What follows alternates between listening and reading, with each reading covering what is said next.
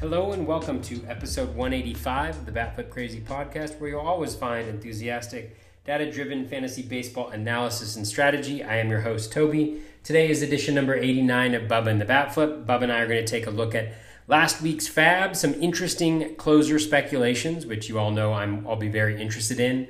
Uh, Scott Barlow, Ranger Suarez, we dive into those two, as well as cover um, some other closer specs, some other starting pitchers, and some hitters that were popular on the wire uh, heading into this week, and then we answer some listener questions. So, as always, really hope you enjoy the show. If you do, please head on over to iTunes and leave a rating and review. Always appreciate it when people take the time to rate the podcast and review it uh, as well. And with that, let's get this party started.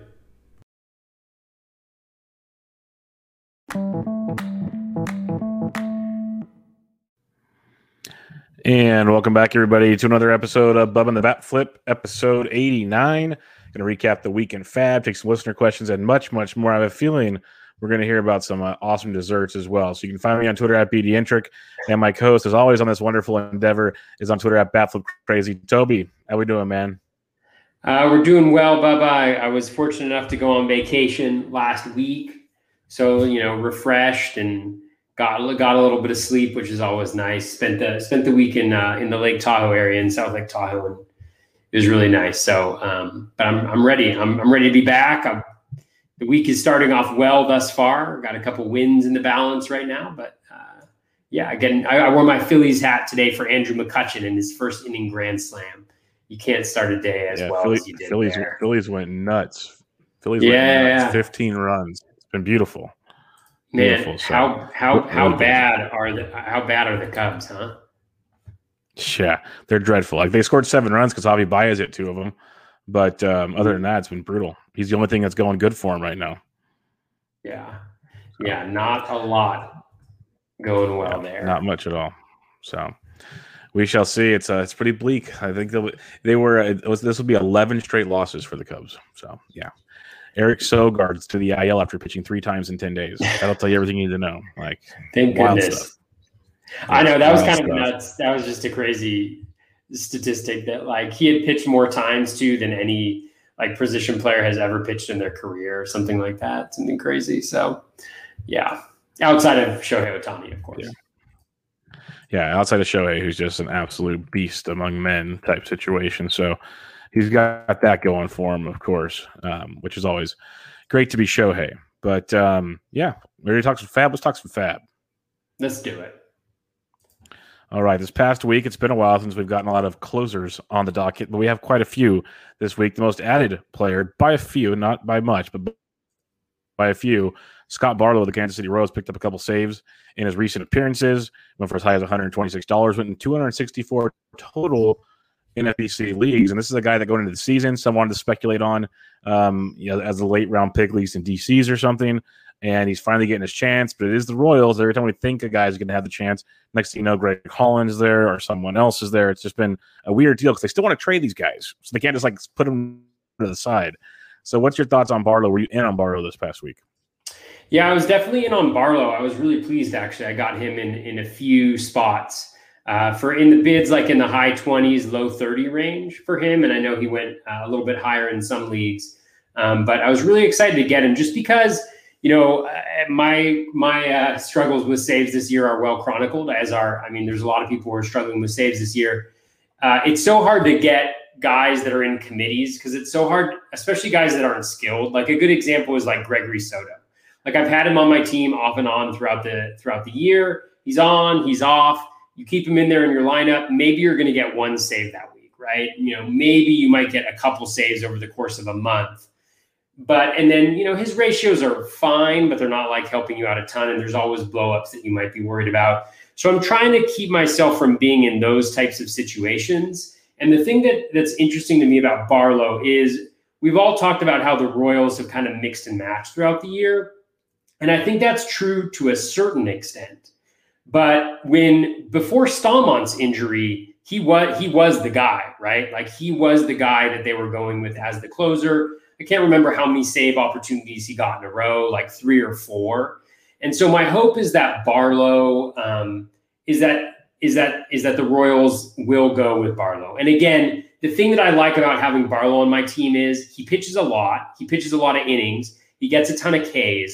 And so even if he isn't going to get me saves, he's at least hopefully going to get me those ratios that are really helpful. And so that's why I felt a little bit better about him than maybe some of the other guys that were out there. So he was kind of top of the priority list for me, and, and I was fortunate to get him in a few places. Yeah, I didn't I, I like the, the, the guy, the pitcher that Scott Barlow is, and I I was interested in him off and on throughout the season. I even had him in holds leagues from time to time. I didn't go after him this past week because I knew I wouldn't be able to to begin with. I knew there'd be people bidding over top of me. I, I, put in some bids on some other closers we'll talk about later, but I didn't even bother with Scott Barlow. I just knew it wasn't in my price range. It wasn't happening. So, and I'm not I'm not like crushing saves, but I'm not desperate for saves. So my my funds were going elsewhere type situation. So yeah, no Barlow for me. Um, Richard Sands says he got Barlow for twelve dollars in a league that he's in with me. So see, I wasn't even going to spend twelve dollars. The guys I got were like six bucks and below. So it was. Uh, I, I knew I wasn't even going double digits, which he deserves. He deserves to be like you know anywhere from fifteen to thirty probably is where I would have kind of thought, but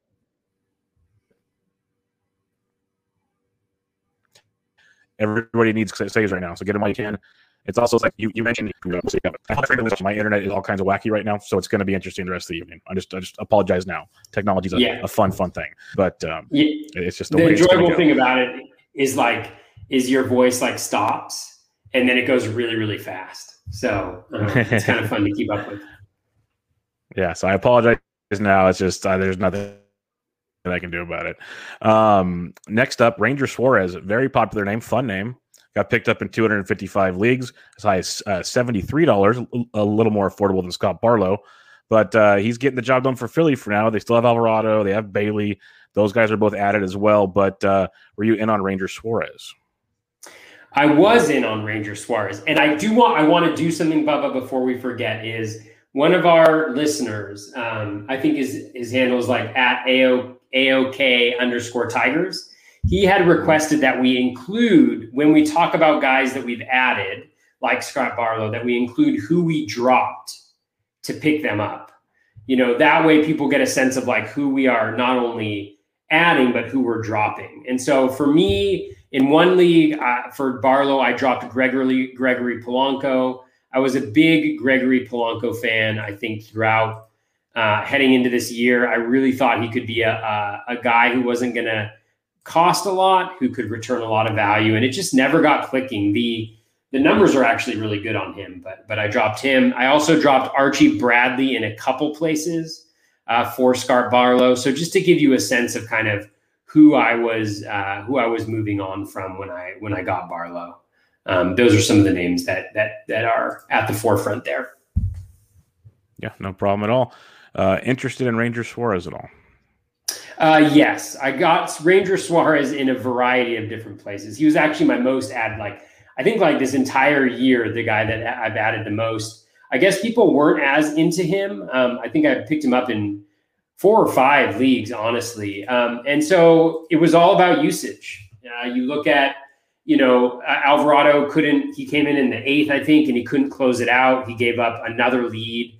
Um, uh, apologies to the Zack Wheeler uh, people who have Zack Wheeler on their team. He blew a he blew a win for Zack Wheeler, and then Ranger Suarez came in and got them out of the jam. And then in the following situation, um, Suarez did get the save, I believe, and he came in after Alvarado pitched the eighth. And then even yesterday, which was really nice after picking him up, you know, Alvarado came in the in the eighth, promptly gave up a home run to Javy Baez, which I'm sure made you happy, um, but did not make Alvarado owners happy. Um, and so, and, and it seemed like he was going to be the guy that was coming in in the ninth, but then they they kind of blew out the Cubs in the following inning, and so he didn't have to come in. And so for him, you know, initially I wasn't that interested in him because when you look at his his numbers over the course of the full season, like they're not necessarily anything to write home about. I mean the ERA looks great. The WHIP look great, looks great. But then when you figure out that he's got a 156 BABIP, a 90.1% strand rate, it's not all that interesting. K minus walk at 17.6% is pretty good. Swinging strike rate isn't great, but um, uh, the the CSW is decent uh, for for him, 29.5, so slightly better than league average. But what happened is I, I looked in, into his pitch splits and I was pleasantly surprised to find that his changeup is a very good pitch. Uh, changeup has a 22.4% swinging strike rate on it, above 40% O swing. And then when I looked at his at his more recent performances, it seemed like he was increasing the changeup usage, and the numbers were a lot better recently when it came to his K minus walk, when it came to his swinging strike. His O swing has been off the charts recently, which is really important because if you're not walking guys and you're not giving up hard contact, then I think you have a better chance to succeed. So I did end up adding um, Suarez in a variety of different places, and I'm hopeful, hopeful, hopeful, as I'm ever hopeful for closers, that that will solve uh, a, a, a, tough situation in a lot of my leagues. How about you? Were you in with with uh, with Ranger at all? No, again, similar to Scott Barlow, I knew the, the, the price was too high. Like I wasn't doing it. Plus, it's just this committee that I'm just I'm not sold on them just sticking with one guy. Um, they should. It'd be smart if they did, but they they paid Bradley. I don't think he should be the closer. They paid him, so you got to think about that much. You got Alvarado, who's a, still could be a lefty guy that, that comes into play. It's just a weird dynamic there. Suarez right now is the best option, and I never even count out Hector Neris getting another chance in there. There's like so many moving parts with Joe Girardi. So I agree Suarez should be the guy for now. Again, I was not in on him this time around. So we'll see. The, the, we'll see. The I, one thing I'll, the, the one thing I'll say is Girardi has wanted to stick with one guy. Like he gave Neris a pretty long leash. And then he also, with Alvarado, he named him the closer, right? And then Alvarado promptly blew everything. And so I am hopeful that they're going to stick with one guy. And then just in terms of guys that I dropped, you mentioned Neris. Neris gave up six earned runs, I think, on Saturday or Sunday mm-hmm. um, in one of his outings. Um, Suarez, I picked him up uh, and I dropped Neris in one spot. And then I dropped um, Archie Bradley in another spot. And then I got Ranger Suarez like everywhere. Michael Chavis in another spot and then uh, Hansel Robles, who promptly got a save on Monday. Um, but Hansel's like another one of those situations where he might get a save a week, but he's not a super good pitcher, so I don't really want him in my lineup if he's not going to get all the saves. So. Yeah, it's tricky. Like I, I, I have Hansel in a couple of us because it is what it is right now. But what you're saying makes a ton of sense. So it's uh, it'll be interesting to see. I hope I, I if I had to pick one of the two, I pick Suarez over Barlow I'd say that much just because I think if they give him the role, he'll run with it. Plus, the Phillies should win more games. So I think that's an option as well. But uh, yeah, we'll we'll see how that one plays out. Another closer to look at here that I was not in on as well is Heath Hembree of the Cincinnati Reds. With um, you know Lucas Sims going on the IL, Garrett having his messes, Antone going on the IL, all kinds of issues in the back of the Reds bullpen. Heath Hembree of all guys has shown up to be the closer picked up saves on the second and the third, and he got added in a whopping uh, 191 leagues for as high as $87. Were you in on Heath Hembree? I got Hembree in a 20 team uh, dynasty league off of the waiver wire. Um, so that was it. I, I, had him in a couple of conditional bids below Barlow and Suarez. I do kind of, I do kind of like Hembree, um, honestly. Um, if you look at him, he's given up a lot of hard contact, but the underlying skills are pretty good. He has a 41.7% K rate, 9.3% walk rate, a little high. K minus walk is 32.4%. Swinging strike rate is 12.9%. Major home run issues 2.7 home runs per nine. If you look at him historically, he's at about 1.7 home runs per nine. And so, you know, yes, he's been bad, but he hasn't been uh, I think there's some positive regression due his way. He does have a low BABIP. He also has a low strand rate. So there's reasons for optimism, reasons not for optimism. I didn't bet nearly as much. I didn't. Um, I didn't put nearly as much fab in on him. I put. Um, I think his bids were definitely in the single digits, like low single digits. I think just as kind of a backup. Um, so I, I, did have a little bit of interest in in uh, Hembree. Uh, I was looking down at my phone just here quickly because um, they have Brad uh, Brach, who's currently in in the bottom of the ninth, uh, who is hopefully not going to ruin Luis Castillo wins. Us Castillo owners have been uh, through enough. Yeah, do not bring, need don't the six don't one. We do not need the six one. But for some reason, after walking and hitting a guy by with a pitch, he is for some reason still pitching in the game. So we'll see what happens there. But I do have interest in Hembree. Uh, hopefully, he will come in and close this game out. More importantly, hopefully Castillo will get this W because I don't know if I could handle it after the Gonsolin lost blown and oh gosh. Yeah, no, we need some Hembree, or I mean some Castillo to uh, to get this. Hembree makes me laugh because first off, when I see his name, it reminds me of the Giants days. He was supposed to be the future closer of the Giants, and then he gets traded, and it just never happened. So that was fun. He was once supposed to be the guy, never happened. Um, and now all of a sudden he's popping up in, in Cincinnati. But I wasn't in on him because it's a revolving door there. Like this whole season, like it was a week ago, Brad Brach was the popular guy added. So it's like, how much money are you going to keep throwing at the Cincinnati bullpen? Maybe a guy eventually sticks. Just sure. a little bit, Bubba. Just a little bit more. Just a maybe, maybe, but it's it's, it's wild to uh to just see how much uh, I I wish they just pick a guy. Bottom line, because you know the second one of the guys comes back from the IL, they're going to probably sh- slide right back into the ninth inning role, and just a very very sticky situation. All right, we'll stick in the pitching department, but we're going to go to a starting pitcher. One Tylor Megill of the New York Mets picked up in 179 leagues as high as $81. He was really, really solid his first two outings, pitched on Monday and was outstanding there too. The strikeouts have been great. He gives up like one home run a game, but the CSW, the swinging strike, you name it, the dude is dealing. His changeup is filthy. He's got a lot of great stuff going on. So Megill, so far in three outings has checked the boxes, and they keep stretching them out. They need a starter, so he might stick for a little while. Uh, yeah, um, yeah. Megill was definitely somebody I was looking at um, at in in twelve team leagues. The challenge there is just that you know uh, I'm fortunate to have at least some decent pitchers. But yeah, like you said, I mean there was enough there even before this last start to be interested, especially with um, you know Brewer. I think he's got the Brewers and the Pirates, or the Brewers and and somebody not so great um, in his next start. So especially for this week as a streamer. And, and as you know, sometimes these streamers, these guys who start out as streamers, uh, end up being being guys who can stick around. And certainly, he's been pretty impressive. You know, a, a few kind of like, and again, this is just kind of small stuff. But you know, he's got the low BABIP, he's got the high strand rate, he's giving up a lot of home runs, 1.88 home runs per nine. Um, he doesn't get chases outside the zone that much. The walk rate is a little high. And so again, there's a lot of things to like with the swinging strike rate. You mentioned some of the pitch mix and the pitches that are really strong. You know, I do think that there's going to be some regression coming, but you know, ride it while it's hot, and especially with a two a two start um, as two start opportunity, I think I think it was tough to pass it up. Unfortunately, he wasn't available in in a lot of my mains. Yeah, I wasn't able to get him anywhere. That's for sure. But as Alex Thistlewood ask, and we'll answer your other question shortly, Alex, because I did add him places. But um, starting the starting pitching market is barren, especially in 15 teamers. So a guy like Tylor Megill definitely checks the boxes as a guy to give it a shot this week, especially two good matchups that he had. So that was that was a plus.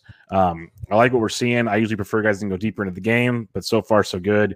Like he's going to get you strikeouts. You know, you said the 1.8 K uh, home run per nine He's given one home run in each start. He doesn't go deep, so it's going to look probably worse for wear than it is. That's the only time he's given up runs is on the home run. No other times. So I take that as a positive. The walks aren't great, but uh, swinging strike rate is pretty pretty nice. So we'll see how that continues. Again, there should be regression. These young guys are going to have regression. That's just the way it goes. It's the nature of the beast. But can he adjust like Alex Manoah? Alek Manoah, or does he adjust like uh, Kowar or something? Which which angle does he go to? Because there will be a hiccup along the way. How does he react to that hiccup? So we'll see. For now, write it out. It'll be fun. Like I said, the Mets need pitching. Uh, Carrasco might be coming back. Who knows about Syndergaard? But they need starting pitching. So we'll see. Uh, we'll see how that gets to going. Um, and Guild, uh, um, he brings up a good point. He thinks that we're back in the 2019 hitting environment. So pitching might become a little, hopefully, better for us than it was early on in the season. So, thanks. Yeah.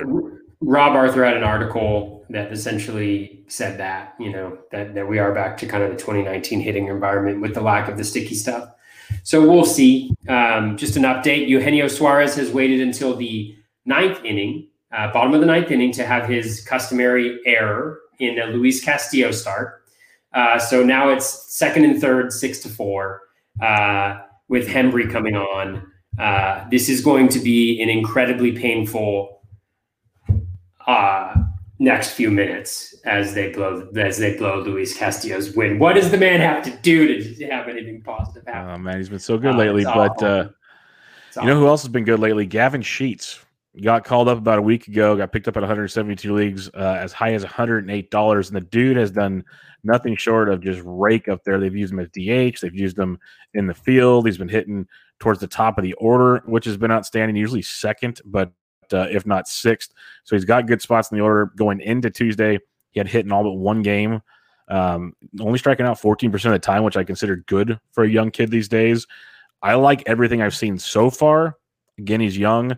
They'll make adjustments to him, and you have to see how he comes back on that. But I was in on him this week. I did not get him because, again, I am not throwing big bids out there. But I liked what I'm liking what I've seen from Gavin Sheets.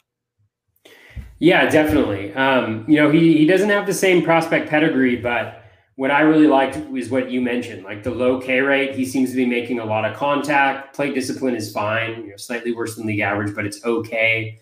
You know, he does hit a decent amount of ground balls. Isn't necessarily known as a power guy from his time in the minors. I mean, he does have seven home runs this year and 160 76 plate appearances in AAA, but never hit more than 16 uh, previously in the minors. That said, I mean, you know, he's hitting the ball. He's in that White Sox lineup. They've got a ton of injuries that they're going to be trying to compensate for. Um, when you look at, you know, max exit 108.9, so not great. He's got two barrels, which is fine. So everything looks looks fine. I mean, I think right while it's hot, I don't know if it's necessarily going to last, but I do like I do like the fact that that K rate is so low and he makes a lot of contact because when when that happens, it's it's much easier to uh, uh, to make an impact. Yeah, no, I'm 100% with you on that one. Uh, I like what I'm seeing from him, and right now with Grandal going down, it just keeps him up there even longer. So that's gonna that's gonna be really good uh, good to see. And yeah, Alex Thistlewood makes a point. These call ups are so hard to gauge without 2020 data because yeah, as we like for all we know, if you look back at you know the prospect pedigree you mentioned other things, maybe Sheets made adjustments at the alt site. We just don't even know it. And that's the crazy part about it because when I was doing DFS, I'm writing this guy up, looking at his, he's like two thousand dollars. What's this? What's that? Looking back at his minor league numbers, nothing great, but his early start at AAA was outstanding. Like he looked really good. So what what you know triggered this new new guy? Basically, we don't know. But all we can go off is what he is now, and hope it continues. So it'll be uh, pretty pretty fun to see. All right, the next Hembree guy. struck out the first batter, Bubba. It's happening. How many outs are there? One out. Whit oh, Merrifield is up, or actually, oh, no, no, Nicky Lopez is up. Oh, Nicky Lopez is up. All saying right. there's a chance, Bubba. And I know people tune in to hear play by play on the Royals Reds game, but this is big. We need at least, at least, this W.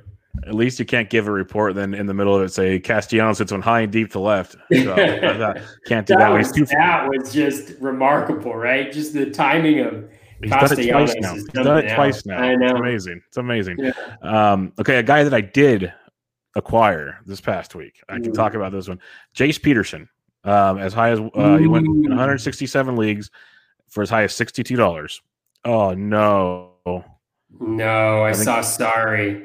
Yeah, I saw sorry from Anthony. But uh, yeah, he went as high as sixty-two dollars, and this is a guy that um, I'm very very excited about. And the biggest reason for those that have listened long enough know I like multi-position eligibility and that's a big, big thing for me. And Peterson checks the box at like four different positions. Um, I got him for six dollars, four dollars, and I believe I think I got him almost every NFBC league I have. So give me one more second here because I'm not good at scrolling through everything. But yeah, it was six and four dollars. That's where I got him pretty much everywhere, which is very, very affordable to me. Second base, third base, outfield eligibility, um, a little bit of pop, a little bit of speed. He's hitting everything. He's hit like he's not striking out a lot. He's walking a ton. He's just checking the boxes. He's getting on base for one of the hottest teams in baseball. It's putting up a ton of runs. Didn't cost me a ton. So if he struggles, I let him go. But I drop guys like Chad Pinder, like Tony Kemp, um, other guys that are multi-position guys I liked that have gone really cold. I want to ride Jace Peterson while I can for basically next to nothing. So I liked what I've seen. I understand he's 31. I understand he hasn't really done this before. I understand he probably won't last the whole season. But if he can give me two to three weeks, maybe if not more, I'm all for it for four to six dollars. Yeah, yeah, I totally agree with you. Um, Peterson, I didn't end up getting him. I don't think anywhere, but I had him on a bunch of my uh, conditional bids. It was interesting because you know the Brewers have a, have a pre- had a pretty good setup. You know they get Degrom with the Mets, but the other starters that they play they face aren't too scary. And the Mets have historically been a pretty decent team to steal bases on. And so you had Tyrone Taylor, you had Jace Peterson, and you even Jackie Bradley Jr. for me was a guy that I was looking at to get seven games in. And, and Jackie Bradley Jr and really the whole Brewers team had like their best hitting week of the year last last week. So yeah, Peterson, like you mentioned, the multi-position eligibility. He's got in his last 14 games, I think he has like a 13% walk rate and an 8% strikeout rate. Like it's just um yeah, it's just yeah, it's it's um it's it's good. Um I'm just a little flustered right now. Just a little flustered at the moment. It happened. It happened. It happened. It happened. And now Hembree might get it the happened. loss, everybody. Hembree might get the loss for everyone that paid all that money for. Well, you want oh, he got a triple. God, the Reds. A what a joke! Can we talk about the yep. Reds for a second? You're up six to one. You're a competing team. You have Brad Brach in there, right? And the first thing he does is walk a guy, and then you leave him in there. Hmm. Next, he gets a hit by a pitch, and you leave him in there.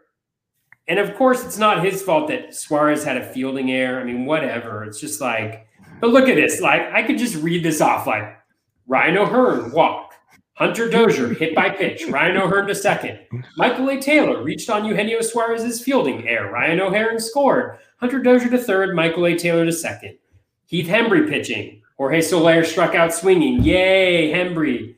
Nicky Lopez single to left center. Hunter Dozier and Michael A. Taylor scored. Nicky Lopez to third on Aristides Aquino's throwing air. Like, come on. If you want to be like a big league team, like, come on, get a hold of it, right? Well, uh, oh man, yeah, and that's the thing is that's the thing is now Cincinnati's going to win, and so Barlow's not even going to come in to get the scrounge the win for me. Yeah, and the, everybody, Toby's the nice, calm one on the show. So just just realize that that's taking but that's that's angry Toby right there. So that's it's just yeah, brutal. It's, I'm in a league, a very important league, and wins have just been an absolute nice nightmare. And today we had Gonsolin going. So and again, again, you leave after five in, and a third with a 1-0 win, it's one thing, but like six to one going into the eighth inning, like mm-hmm. oh come on. Come on. Yeah. Before you know it, I'm going to be liking quality starts or quality start plus or whatever just, well, more than I, wins if people keep this up. That's what I was to say. Is I I'm doing that tout wars league this year where they got rid of wins. They're using innings pitched. I'm like, yeah, I don't know. It's been a lot better this year. When you have Giolito and Castillo on your roster and stuff, you're just like, screw it, go go, go six or seven, do your thing. I just don't even care anymore. It's like I, I, thought it was kind of a weird way to do it. It's worth a trial to see how it works, but I'm just like, you know what? like, thank God, because that like like you're saying, because I have Gio and, and Castillo in many other leagues like we've talked about where I could use those wins. At least in that one, it's just like, okay, at least I'm getting the production out of them. That's all I care about. So we're good. It's uh it's very tough. It's, uh, yeah. So yeah, it's rough, but we will move on to another closer that got picked up this past week for the Baltimore Orioles. He was their closer last year and did pretty darn well overall. Cole Sulser got picked up in 138 leagues as high as $61. I know Alex Thistlewood asked, um, you may you may be about to get to him, but co-manager and I snuck Cole Sulser in our main for $13. Is he the closer? I think he is for now because the biggest thing is with the Orioles is they usually do stick to one guy, but they'll eventually they have enough. They get, they move quickly, but while he's there, he'll be the guy. He's picked up a couple saves over the last few weeks, and one reason why I was aggressive on getting him is a he would be cheap. Got him for less than five bucks everywhere I got him. I dropped guys like Steven Matz, Bailey Ober, um, guys that didn't crush for me, so that was fine. But um, the biggest thing with Sulser, he's kind of like a, a, Taylor Rogers light, where he'll pitch for one to two innings at times. So at least he's going to get you strikeouts, potential wins if we need that. He's going to get you quality, even if he doesn't get you saves. Unlike, you know, you talked about Hansel Robles earlier and other guys were just like, ah, this is a nightmare. So I grabbed Sulser thinking he'll he'll help me out where I need saves potentially. If worst, helps my ratios, gets me strikeouts because he's got a over 30% K rate, a swinging strike rate over 15%. The stuff's good. He still walks too many guys, but that's like almost the era of baseball with these closers these days. They're all walking everybody. But um, I like what I see out of him. So that's one reason why I didn't have the budget. So I wanted low. That's why I didn't go in on Barlow and company. I put almost all my bids on Cole Sulser for five bucks or less. So I got him in like three leagues.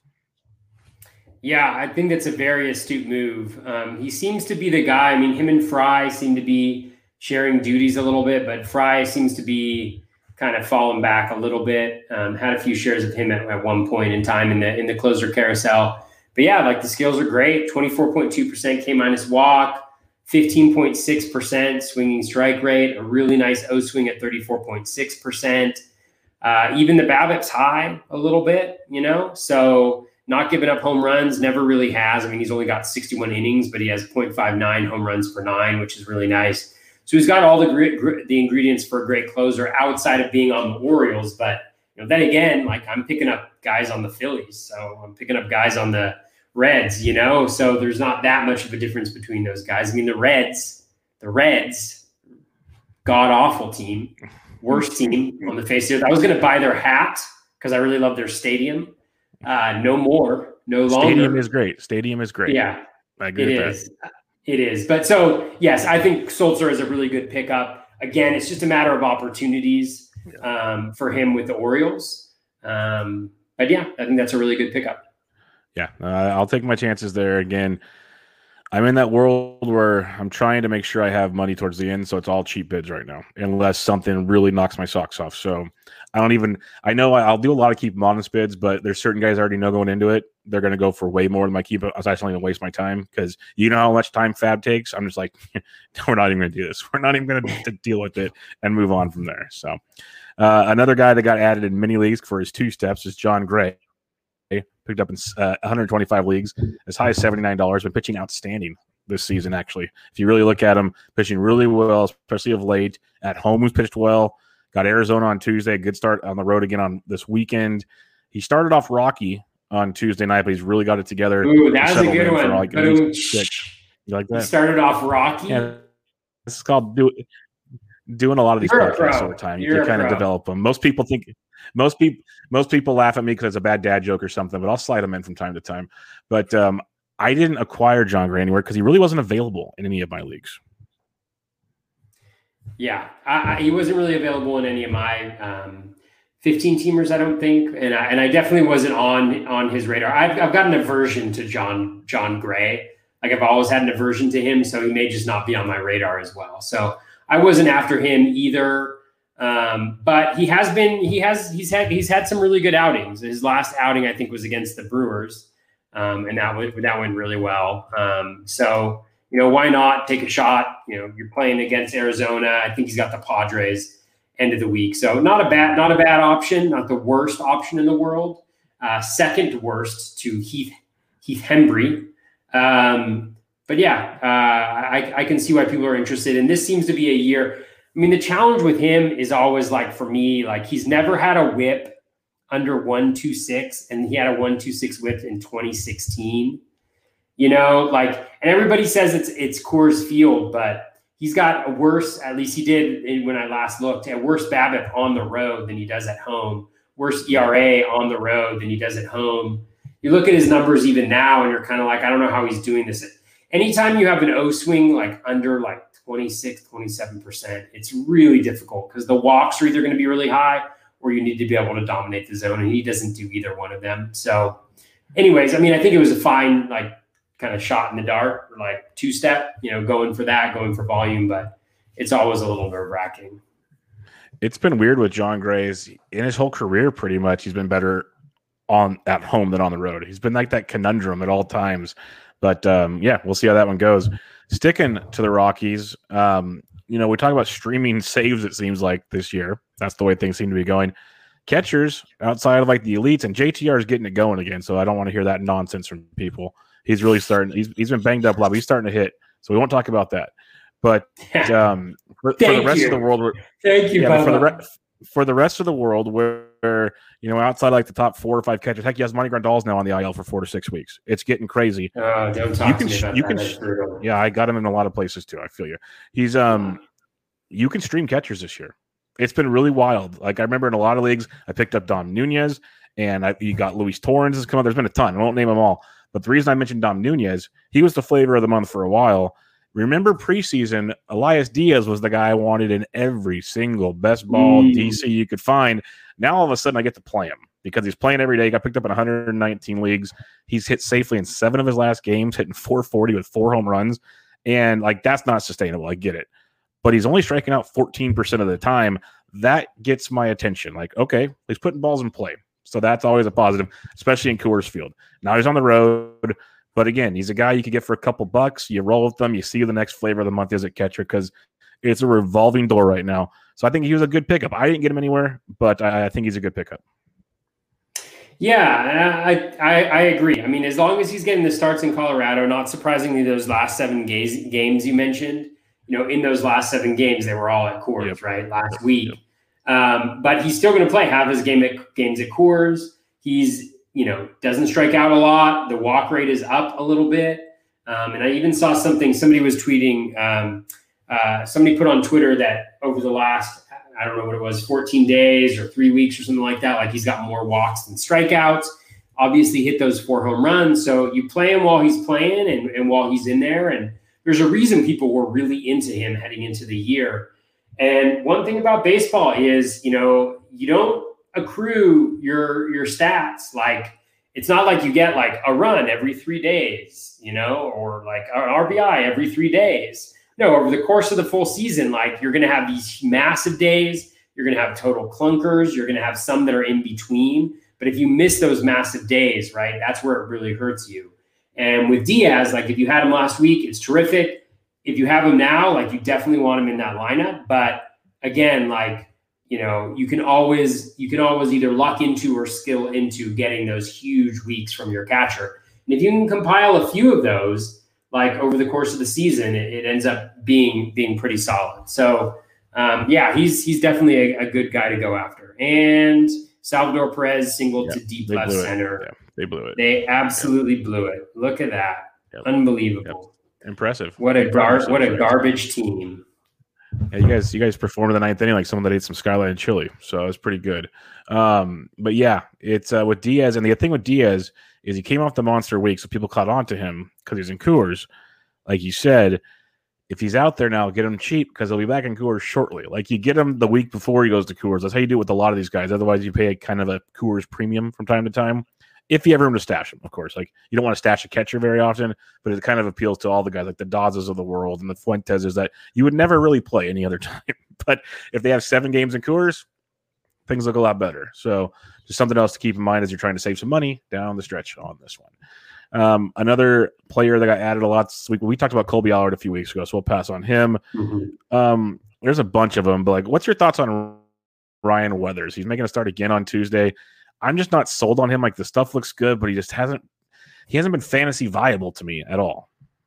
Yeah, I mean, what he's given up three runs today, right? Um, yeah. At least he's going five. He went. Five, he's he's gone five today. And that's one of the challenges with him is like you look at like, you know, his three, three, four, four, four, five, five, three, four. It's kind of like the Tony Gonsolin thing before today. Like he just hadn't gone deep enough to get a win. And if, if a guy can't get you a win as a starter, like there's there's not a ton of value there. Um, you know, low BABIP, high strand rate, not really striking guys out. I mean, we covered him a while back. I think people were really into him, but there's nothing at all appealing whatsoever in the profile. Super low O swing, so he's not getting chases on pitches outside the zone. Slightly worse than league average in the zone, so he's not getting, he can't really dominate in the zone. Swinging strike rate at 7.4%, K percentage at 19%, walk rate, you know, slightly above league average. Like there's really nothing that he does well at all outside of being lucky yeah. so far. And that's kind of coming to an end. Okay, so yeah, so you're not seeing it either because like I dig in on him and I'm thinking, okay, like there's this hype train, and there's people I respect that like love him, and I can't see what there is to love. It's one of those that I just sit back and I'm like, okay, I'm gonna be okay being wrong type thing. This is one of those guys I'll be wrong with and be good with it. But um, he was picked up in quite a few leagues. Kyle Muller was picked up in quite a few leagues, the youngster for Atlanta. Beware, he got hit around a lot in the minors, so be careful on that one. But we saw another catcher, Eric Haas, got picked up a ton after his monster weekend. I grabbed Jake Rogers for a dollar somewhere. He's catching every day over Eric Haas. Haas just runs hot from time to time. Before those home runs over the weekend, he was ice cold. They both went deep on Tuesday night. So they're both playing together a lot. So I'll take the cheaper guy when it comes to catchers. Uh, I grabbed him quite a bit. Other than that, like it was kind of hit and miss stuff. Um, my other, like, what other main guys were you adding this week? Yeah, so just going through uh, my teams, I think I covered most of them. I did I did add Jared Oliva in one spot where I need stolen bases. Um, I dropped Gregory Polanco there. Oliva did not play yesterday. He played today, but I'm not going to lie, he did not look great in the at bat that I saw. Um, uh, that I saw him is that I saw him take. He was 0 for 3 today. I picked up Zach Britton uh, in a couple places as like an Aroldis Chapman replacement. I know Chad Green is very popular. I had him in one place. I picked him up last week. Um, but I think Green's more of like a, a, multiple inning guy. You saw how effective he was in that role on Sunday. I don't know why they move him out of there when he's been really effective. And they haven't really looked to him as a closer too much. I think you got to save like uh, early in the season when Britton was injured, I want to say. But Britton's supposed to come back in the middle of this week. And I think if Chapman continues to struggle or if there's a DL, an, an IL stint for him, you know, then Britain comes in and he could be really, really helpful there. And, and I got him for like four bucks. I dropped Brian Goodwin there, which maybe a little early to drop Goodwin. who's hitting cleanup today for the White Sox. He's actually been pretty good, but you know, he's just not stealing bases, and then he doesn't have a ton of power, and you know, um, not great. For Oliva, I dropped uh, Polanco. In another league where I, I added and dropped five guys in one of my mains, I picked up Tyler Naquin. He was available, which was surprising. I got him for 11 bucks, dropped Brian Goodwin, added Ryan O'Hearn for four bucks, unopposed, dropped Gregory Polanco. I added Eric Lauer for three bucks. I dropped Dallas Keuchel. That may be a little bit of a controversial one. I mean, we know that Keuchel can be really good, but he's just been getting hit around. And when you can't give me K's and I can't start you at Baltimore, like it's just really, really difficult um, to trust a, a player. And so I moved on to Lauer, who I think has shown skills at least that he can be really effective. We'll, we'll see how he continues to do. Uh, Paul Sewald, I picked him up in one place. I dropped Lars Nootbaar, who I picked up for the Rockies series. He didn't even get that far. Um, in another one, I picked up Jackie Bradley Jr. I dropped David Peterson. I had dropped him actually two weeks ago in a lot of my leagues, but in that one, I had held on to them, obviously with the injury and just the lack of skills, honestly, that he's shown. Um, that's where I moved on.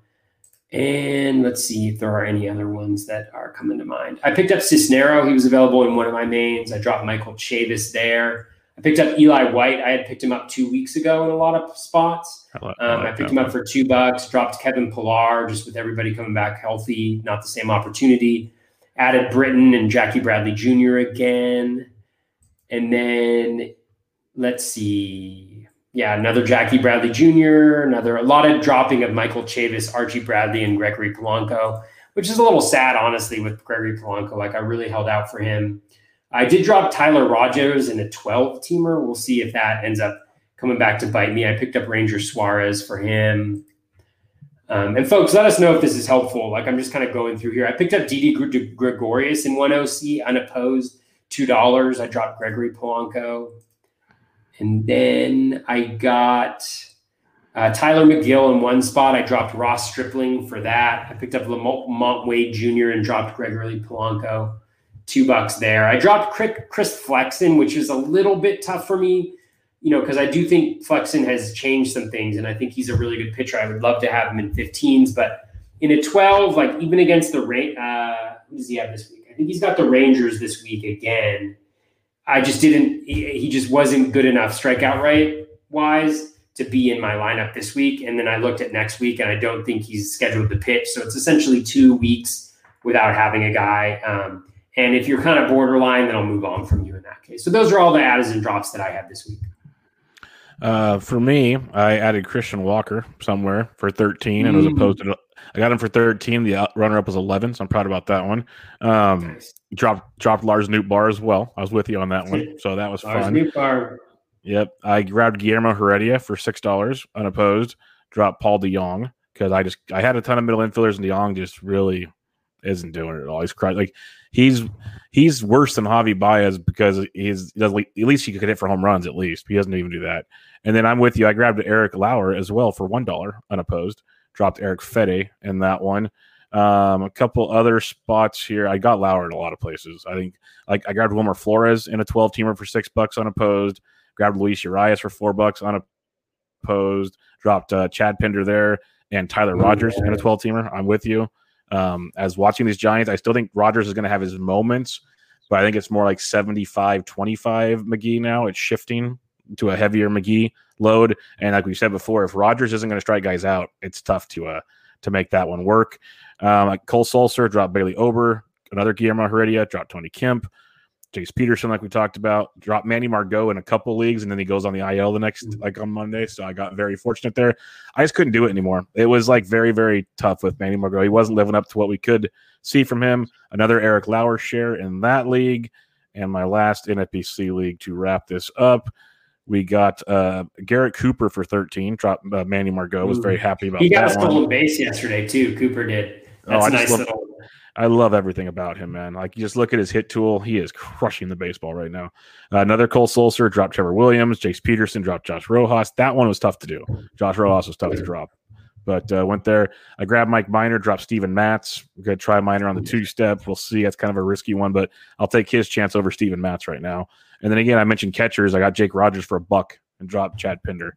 So I didn't spend any more than like thirteen dollars is on Cooper and Walker. Everything else is eight bucks or less this week. So mm.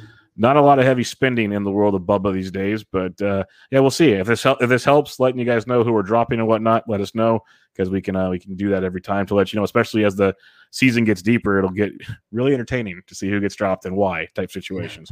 So we'll help you out there. All right. Got a few, I'm, feel, yeah. I'm feeling better. Willie Wil Myers hit a three run homer. So I'm feeling a little bit better. That's good. Better. That's good.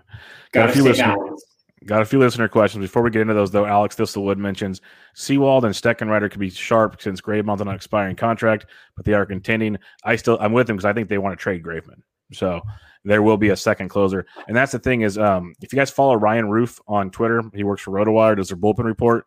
He tweeted out a lot of potential scenarios for trades today on Tuesday. That'd be very interesting to follow. See how we'll see if they're right or not, but they made sense. Let's put it that way for teams that need them.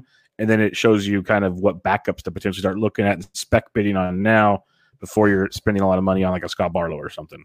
So another thing to keep in mind. All right, listener questions. We'll start with Ben Tid at Breaking Ben underscore T. This is my first full year in the NFBC. And in my fab leagues, I just took a I just look at positional need and playing time when making my claims instead of looking at team category needs because I feel there aren't enough decent players available for me to pick and choose. Is that true for you? So do you look at team needs over categorical needs? Oh, you mean like roster roster like positional? Do you look at positional yeah. needs or do you look at categorical needs? Well, I think there's a couple couple of filters you got to run through. Like normally, um, uh, what I'll do is I have a spreadsheet of each one of my teams, and then I fill in who's going to be at each position for the upcoming week.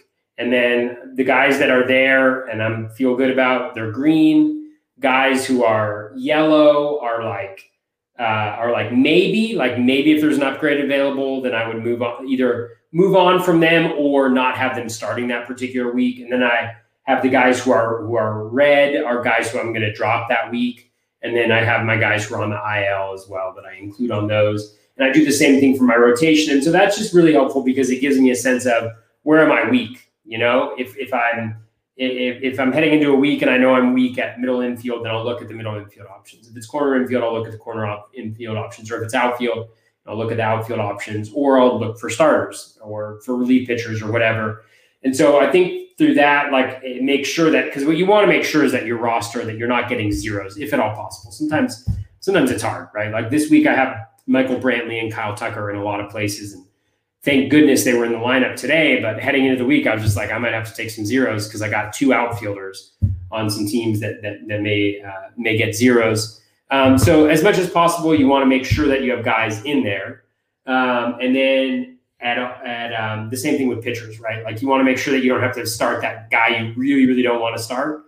Um, and so you look for either relief pitcher options or better starting starting pitcher options. In that case, And then, you know, when you see where those areas that are yellow or you see those areas that are red, you know, that, that you need to move on from or that you might be able to upgrade from, then you take a look at the players. And honestly, in a 15 team league, you know, there are there's always like a couple guys every week that stand out as the guys that everybody wants to get. And then there's a lot of pretty similar guys. And so in those particular cases, I always look at the standings you know, before I look at my team, just so I'm got I have a sense. We're still early in the season. We're midway point, right?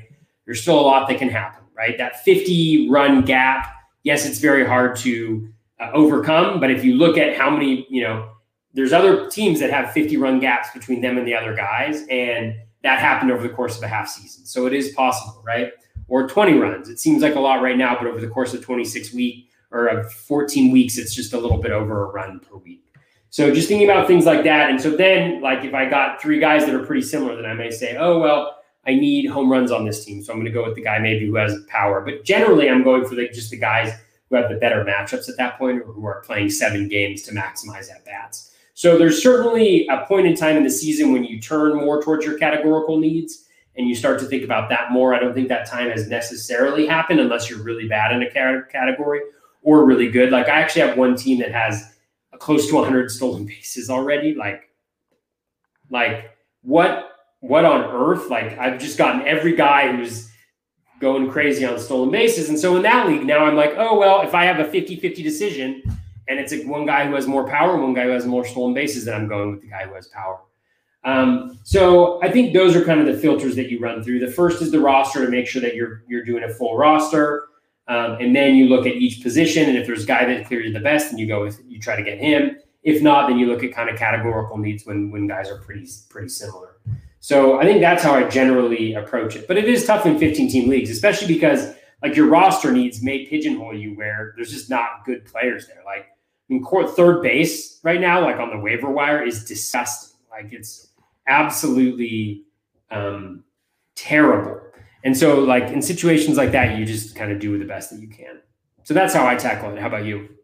Yeah, we're pretty similar. Like right now, with the landscape of the world on on baseball, I'm just trying to set a roster first because certain weeks it's like all of a sudden two outfielders go on the IL. Now I need to go get another outfielder just just to have a starting lineup type thing or pitching situations like you mentioned, stuff along those lines. So that's my first priority. Do I have a starting lineup to put out there because that's been rough from time to time, and then from there I'm it's like matchups, um, multiple like games for at bat situations, as you mentioned.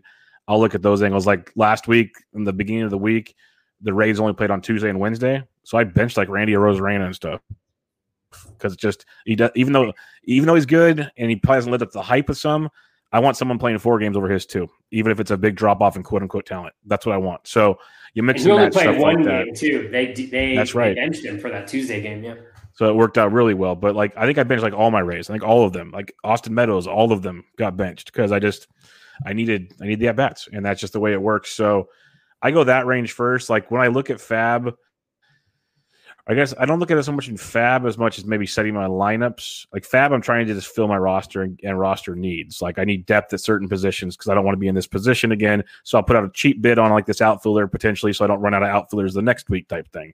Stuff along those lines. When I'm setting my lineup, I look at the the matchups, like you said, and then maybe the second part is I'll look at statistical needs, like you said, tiebreaker stuff. But there's nothing I'm too stressed about yet because if you believe in the talent that you put out there, eventually they should produce the talent you expect them to. Now, if they're underperforming and things just look bad, they look bad. Like Gleyber Torres, I'm really close to just dropping Gleyber Torres. Like I'm just had enough of Gleyber Torres. But um, it's, it's just one of those deals. What? I said, haven't we oh. all? It's like I, have kept him in OBP leagues because OBP is still great, but I'm tempted to drop him there because he's not getting any home runs. I need guys with power. Like he's crushing me. When you draft the guy hoping for 20 to 25 homers and he has like none, basically has like two or three, he's killing you. So it, it's tricky right now, but that's what I do. So we're, we're pretty similar in our approach to things. Is I just want to fill out a roster at first, and then we can uh, look for extra matchups and whatnot after that. All right. Yeah, and if I, if, if I could give a plug for something too uh, middle of this year, I started using the Streaminator at Razzball um, and the hitter planner that they have there. Um, so Rudy, Rudy Gamble, and Ro- uh, Razzball, they have a subscription service. I think it's six bucks a month, something like that. Um, and it, they essentially do projections for starting pitchers for the following week um, to help you plan. And then they also do Monday through Thursday and Friday, Sunday, and they give you dollar valuations for each player. And I have found that so, so, yeah. so, so helpful. Like I really use that to help guide some of the difficult decisions um, around starting pitching.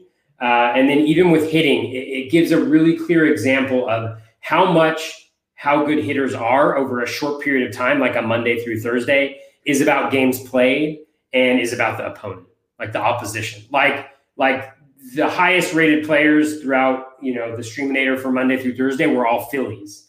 And then you're just like, oh wow, like well, I got to get these Phillies in here, right? And you know, obviously it's confirmation bias because they're crushing it right now, but I would I would just give a strong, strong plug for for the Streaminator and the work that Rudy and Razzball are doing with that tool because it has been invaluable and really has helped. I, I think in a lot of ways, like helped um, turn around my seasoning season just in terms of giving me a, a really firm apples to apples comparison for really difficult decisions that factors in all these things that normally I work through in my head. Um, no. And so, process wise, I think that's been super, super helpful. So, huge plug for that. And you can look at that before you go into Fab. So you know, like heading into this week, I knew that Tylor Megill was like he was a top 10 option on the Streaminator for among all starting pitchers because of the matchups that he had and the skills that he had shown so far. So um, I just give a plug for that for people who do waiver wire and and, and lineup setting and thinking about how they, you can kind of maximize value in that respect. Yeah, they, they do great stuff. They're like the free just player rater in general. I love using because it lets you know like some guys to look at, but the tools are amazing. I've tinkered with those from time to time. I know like Rob DiPietro, um, Phil Dussault. So I'm like very like uh, uh, Rob Silver, a ton of very successful NFBC players love the Razzball tools. So it's it's something that goes around quite a bit. So yeah, they do great stuff over there. Rudy is a smart, smart man. Gray Gray's a funny individual. Rudy does pretty much all of the tinkering with the uh, with the uh, tools, and he's very very good with it. All right, Drew at Fru underscore Dorte asks, how would you rank these guys for saves rest of season? Hansel Robles, Tyler Rogers, Ranger Suarez, Cole Sulser, Zach Britton, Zach Green, and Mr. Bender. So it's quite the list that he has here. Um, I, I, I, am just gonna say the guy I think has the most is Sulser, but I might be biased. So, yeah, I would go Suarez, Sulser, Bender, Bender, yeah. Um, Robles, Robles probably just because they get more chances. it's I tough though. The it's challenge tough. though is is you know in a vacuum, sure, but do I think Robles is a good pitcher anymore? Not really. I don't think he's a good pitcher. Like he's not getting Ks. He's walking a ton of guys. He's giving up runs. He's got a bad whip. And so it's like, yeah, you could say all I need is Ks, and you could keep Hansel Robles in your lineup. And then all of a sudden, you also need ERA and whip to help you out. And so the reason why I named those four guys, I think Ranger Suarez is the closer right now for the Phillies. And I think they've shown a propensity to go with one guy. And that's what I'm looking at more than anything else in the closer landscape is teams that go with one guy to lead it. So that him, I think Sulser is the closer right now with the Orioles, and they've shown with Valdez, with other guys, when those guys are good, that they will stick with that closer. Bender, you know, I don't know. Yimi Garcia had just thrown two games, but he's been pretty ineffective recently. Like he lost a, a four-run lead was his last one, and then I think he also he lost a game. It was tied, but he gave up runs. Like I haven't looked at his game log recently, but I don't think it's a pretty picture. And Bender has just been incredibly good, like incredibly good. And so if they're going to go with the best guy and they're going to go with one guy, and Mattingly has said that he likes one guy, then I think Bender, like if Bender gets another save this week, like the bidding on him is going to be ridiculous because he's a very, very good pitcher. Like he has been so far, skills wise, everything wise. He's really, really good. So I would have those three. And then the rest of them are just really like a bunch of guys who maybe get saves, maybe don't get saves. You know, I think Britton is a sneaky one just because he's going to cost you so little, but he could also have zero saves and nobody would be surprised, you know, the rest of the season. So those are those are how I'd rank the top three at least. Yeah, it'll it'll be fun seeing what Bender goes for this week. He's out in 43 leagues this past week, as high as $51. That is sure to change. come this Sunday. So that'll be quite exciting on that one. A couple more listener questions here. Uh, John Wilder asks, "How close do you pay attention to righty lefty splits when deciding between two or three players for one position? What are your deciding factors on who to start?" Well, we already talked matchup. We talked potential team needs. Do you look at the splits? You, you got that kind of factors in, I would assume. Yeah, it, it all depends. Like if a guy is um if a guy is a um uh, if a guy is is in a platoon, then you obviously look at lefty righty splits because you want to know how many guy how many games the guy is gonna is gonna play. Um, if I'm looking at starting pitchers, then I would look at you know like how good the opposing lineup has been against a righty or a lefty. But one of the things is one of the things that I really like about the Streaminator, not to plug it again, is that it factors all that stuff into the equation when it's giving us projections for that week or that that that comes into like play in terms of the number of games and things like that. So I certainly look at it as much as possible. But there are certain players that are like always in my lineup, regardless of what the schedule looks like, just because they're really good players. Um, so yeah, I definitely factor it in. Um, but um, yeah, but that's generally how I do it. Like to see like how many games a guy should get with the split and, and who they're facing and stuff like that. Yeah, no, it's I don't know if I do it intentionally because but like in DFS you do splits all the time, so it's just kind of ingrained in my head of who does what, who where like where they hit in the order, stuff like that. So I, I, I would say yes, I do. I don't know if I do it like I purposely say this and that, but the biggest thing is the platoons, like you mentioned. Like there's certain weeks on an NFBC where you get biweekly moves where all of a sudden guys like Hanser Alberto are very very useful when the Royals face multiple lefties. So it's just little things like that where you can mix and match. And as some of these teams keep making trades and get deeper and deeper on their their lineups, there's going to be a lot more platoon. Like the Giants are the worst at it. Like there's certain weeks where like LaMonte Wade and Duggar and Dickerson won't be worth anything because they'll face like four lefties, and then it'll be very stressful. Then there's other weeks where they face seven righties, and you're just like, "Yep, I want all of them."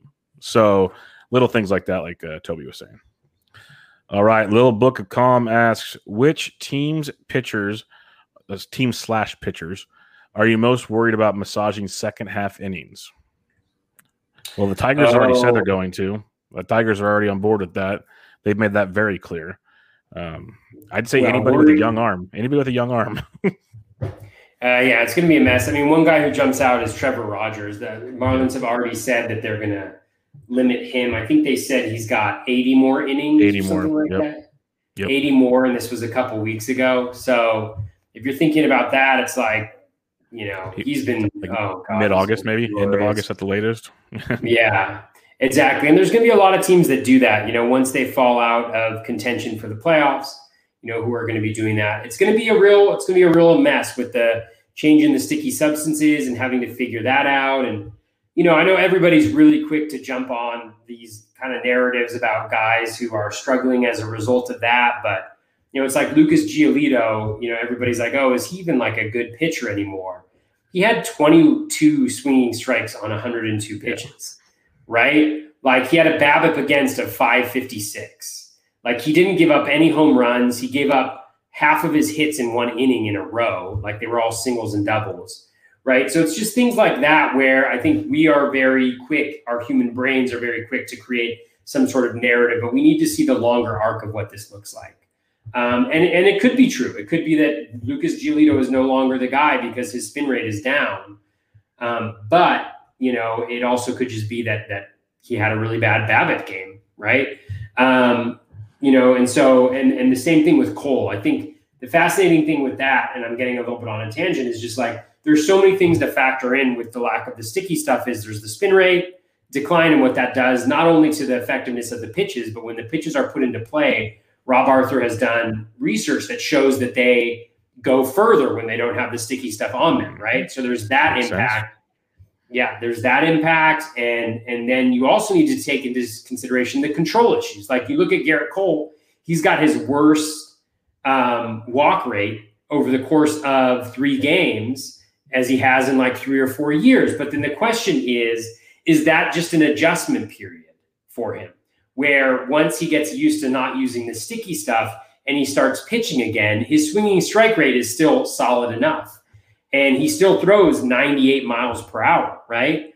And so the question is, is like, is the control going to come back once they get used to that. So there's those things to factor in, in addition to the innings and how those are going to be managed.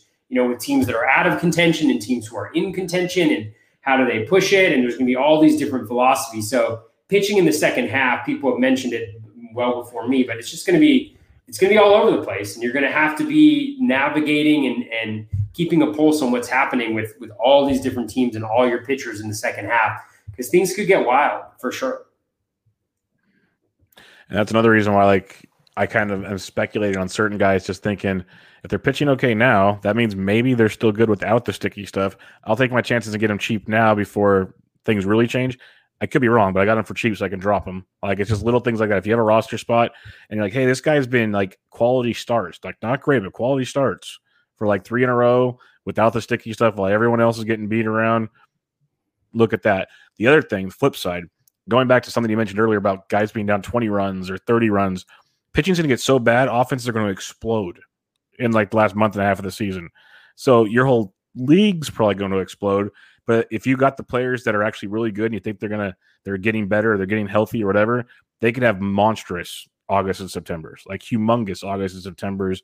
Like we just saw from Kyle Schwarber, we might see a lot of guys do stuff like that in the last couple months of the season, just because a lot of AAA pitchers, a lot of bad bullpens getting extra use, so many weird things. So keep that in mind as well. You might get some some really streaky situations. Um, and then he also asks, are there any players you think are primed for huge second halves who have been mostly hurt so far this year? Carrasco, Moustakas, Lubob, anybody else? Eloy. I mean, those, check those box are, there. He's supposed to be back in about a month or so. Yeah, those are good. Those are good suggestions. I mean, one pitcher that stands out to me as a guy who I think should be better second half is um, uh, is Aaron Nola. Um, Nola, you know, I think we've seen this kind of story before, but uh, Nola has a, a 23.9% K minus walk rate. Um, his BABIP against is he's like in every category you don't, you know, what I call the quote unquote luck categories. He's like everywhere you don't want to be. 331 BABIP against, uh, 72.3% strand rate, which is low for um, for this year uh, for pitchers and then a, home run per fly ball of 14.7, which, if, if I remember correctly, is is above what he has he has given up in the past. And so, um, you know, he's got a 4.44 ERA, a 1.22 WHIP. I think he's going to have a, a, really strong second half. Same thing goes for Luis Castillo. I mean, we're already seeing it, but there's still so much uh, positive regression. I think that's going to come his way in terms of the strand rate. Um, you know, and, and just the strikeout rate. Like he's had one of the higher swinging strike rates recently, and and um, and yet he he doesn't get as many called strikes, but the the K percentage is still way lower than it than it should be. Um, and and so you know those are a couple guys that kind of stand out to me that should have strong second half. Not necessarily because of injury. I mean, sure, yeah, like Carlos Carrasco could be super good, but he could also not pitch a single inning. You know, like those are hard to distinguish. You mentioned um, kind of Lubob and and Eloy coming back, and they could be great. They could also have setbacks. You know, that's always the toughest thing with injuries, and those ones are pretty clear and like everybody knows about them.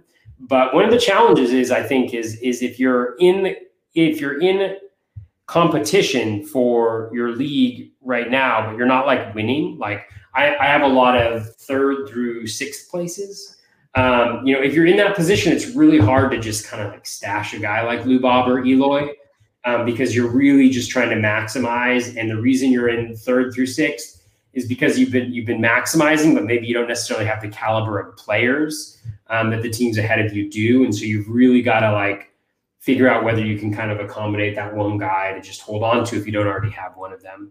So th- those are a couple guys that I think from a from a pitching perspective are due. I didn't look at it for hitters, but I mean, just go look at BABIP. Like, go look at the basic luck things. It's super basic, but go look at BABIP. Go look at home run per fly ball rates. Um, go look at those numbers that are yes, some of them are skill related, but also some of them are luck related, and they generally tend to even out over a longer uh, sample size. Um, you know, so yeah. Anyways, that's a that's a long answer to the question, but th- that's how I would go about looking for those types of guys. Yeah, another hitter that we could talk about, Mike Trout. No, I'm just kidding. That's a pretty easy one, but he, he should have a, he should have a big second. I would, I would pick him up. Yeah, I'd pick him up. But on the, on the similar vein of Luis Castillo, I've been we've been pounding that drum. But another guy I've been all in on, and he's been showing it a little signs of it as well. Eduardo Rodriguez, it's coming, folks. Like his peripheral stats, all he's has career highs in almost every possible good peripheral stat there is, and he's finally put it together the last couple starts. So he's another guy I buy in on uh, being being pretty good as well. All right, Lucas J. Beery asks, "Do you and Bubba think the secure closers prices for next year's drafts will become more expensive, or more so stay the same in high stakes NFBC type formats?" It's a question I've been wondering for a while myself. Thanks. Yeah, I absolutely think they're going to be they're going to they're going to go for more. Um, it's just more. It's a scarcer a scarcer uh, asset for your team, and especially because you're going to go into it next year, and and it kind of happened all of a sudden. But you have how many teams that go with like one closer? Like you know, you have however many, and then how many of those are you going to know who the closer is going into the season? And so, yeah, I think those guys are going to push up. I don't know how high they're going to push up um, uh, Andrew uh, Geller, uh, who goes by uh, the Guilds, um, who's a really good player who's having a spectacular season. You know, he was he was joking around about you know having closers go on the one-two turn, but you know, um, it sounds crazy, but if you're picking a one-two turn and then you know by ADP that all those really good closers are going to be gone by the three-four turn when you get to pick, you know, that you're going to have to make a decision right there. Um, and so I definitely think they'll move up like the Haders of the world, the Hendrikses of the world, those kind of lights out closers that you know have the job um, are going to be um, they're going to they're going to move up probably like a round or so would be my guess. So I guess you'll probably have um, some of those guys going in the in the third round early in the third round, late fourth round type stuff. Yeah, no, there there will definitely be a purge or a, rush up on closers. Uh, it'll be fun to see those early DCs that start up in like November. Those will be good, October, November, to see where those go there. Um, it, it, will definitely be happening. If not, if anything, it'll be kind of the philosophy I've used. I've heard other people start to mention it. Have like your six to eight really good locked in guys. Make sure you get one of them. Like that, at least will get you a base for closers. Like you know, at any time a guy could get hurt and it doesn't matter anyways. But at least going into the season, you're like, okay, I got a guy. He's got the job. We're good to go here for now. That's what I'm. I'm already hearing guys talk like that. So we'll see. And if if there's more doing that, that's going to drive up the price, obviously. So we'll see how it goes. It's going to be really interesting to see. Maybe by you know in November it's wild, but by you know February it's different because guys are seeing different trends, this, that, or the other. But I don't see these committees leaving anytime soon. I think it's going to be here for a while. So, especially for some of these mediocre teams that don't want to spend money, there's going to be a lot of committees going on. So, it's going to be a headache, a big headache. And it becomes do you want to pay for saves all season via fab like we've seen? Or do you want to knock on wood, hope a guy stays healthy and just have that position there and spend your money elsewhere? That's the that's the predicament because it's not as it's never easy to just get guys on fab, but it with the ever like at least you could get a guy in the past to spend a lot of money and he's got the job once he gets hurt too. But now it's just like you're throwing stuff at a wall half the time and hoping it sticks. Like we just talked about the Reds, we talked about the Phillies. Uh, the Giants are it was 50-50 at one time. Now it's probably not anymore. I guess just it's a mess. Lots of fun. Lots of fun. And it's only July, early July. So so much fun. But all right, Toby, that's going to wrap us up for the week. Any final thoughts as we are over halfway through the baseball season? We are halfway through. Uh, no, best of luck to everybody. Enjoy the All Star break. Get some get some rest and uh, buckle up for uh, what should be a pretty intense second half here with uh, some a lot of changes. A lot of changes are going to be happening over the course of the of the last uh, 14 weeks 14. Yep, it's going to be a 12. It's to be a wild. 12 or 11. It's going to be a wild one. Yeah, it's going to be a wild one. And if you're um, doing your fab this weekend, which you should be, remember there's only probably three games next week. There's one Thursday game. I think it's Yankees Red Sox, but it's pretty much all Friday through Sunday. So a lot of starting pitchers won't go. So if you want to get weird, Go get you some clo- some relievers, not closers, because some relievers. See what happens. Uh, get, just so you get some more innings in K's or something. Do that. Uh, you could. There is where you could look at splits for that question earlier. For that, that'll be much more important for those three game series. Uh, look, looking things along those lines, and maybe get a cheap guy for a buck or two because there's like two lefties out of the three games. stuff along those lines. L- save some money. Don't break the bank on a three game fab week, please. Please. That's all I ask. Please don't do that. Mm. But um, you can find Toby on Twitter at Batflip Crazy. I'm on Twitter at Bat, uh, BD Intric. We'll be with you guys next time. This was Bubba and the Bat Flip episode 89. See you guys later.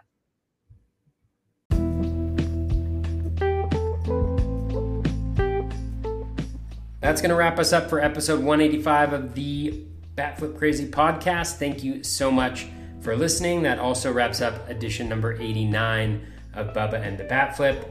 Um, we tried something a little new this week with adding not only the players that we added, but also the guys we dropped with a little bit of justification for why we do that. So definitely let us know if you um, enjoyed that piece of it. Again, a great suggestion uh, from one of our listeners. Uh, we always like to be responsive as possible to people when they have uh, fantastic ideas like that. So uh, we will not be coming to you next week. It'll be the All Star break. Uh, I think Bubba's going to take a little bit of a break. Um, so we'll we'll chat with everybody in a couple weeks um, after the All Star break when we get headed uh, down the stretch here in our fantasy baseball season. thanks so much. Best of luck with all of your fantasy baseball teams. Take care and be kind to one another.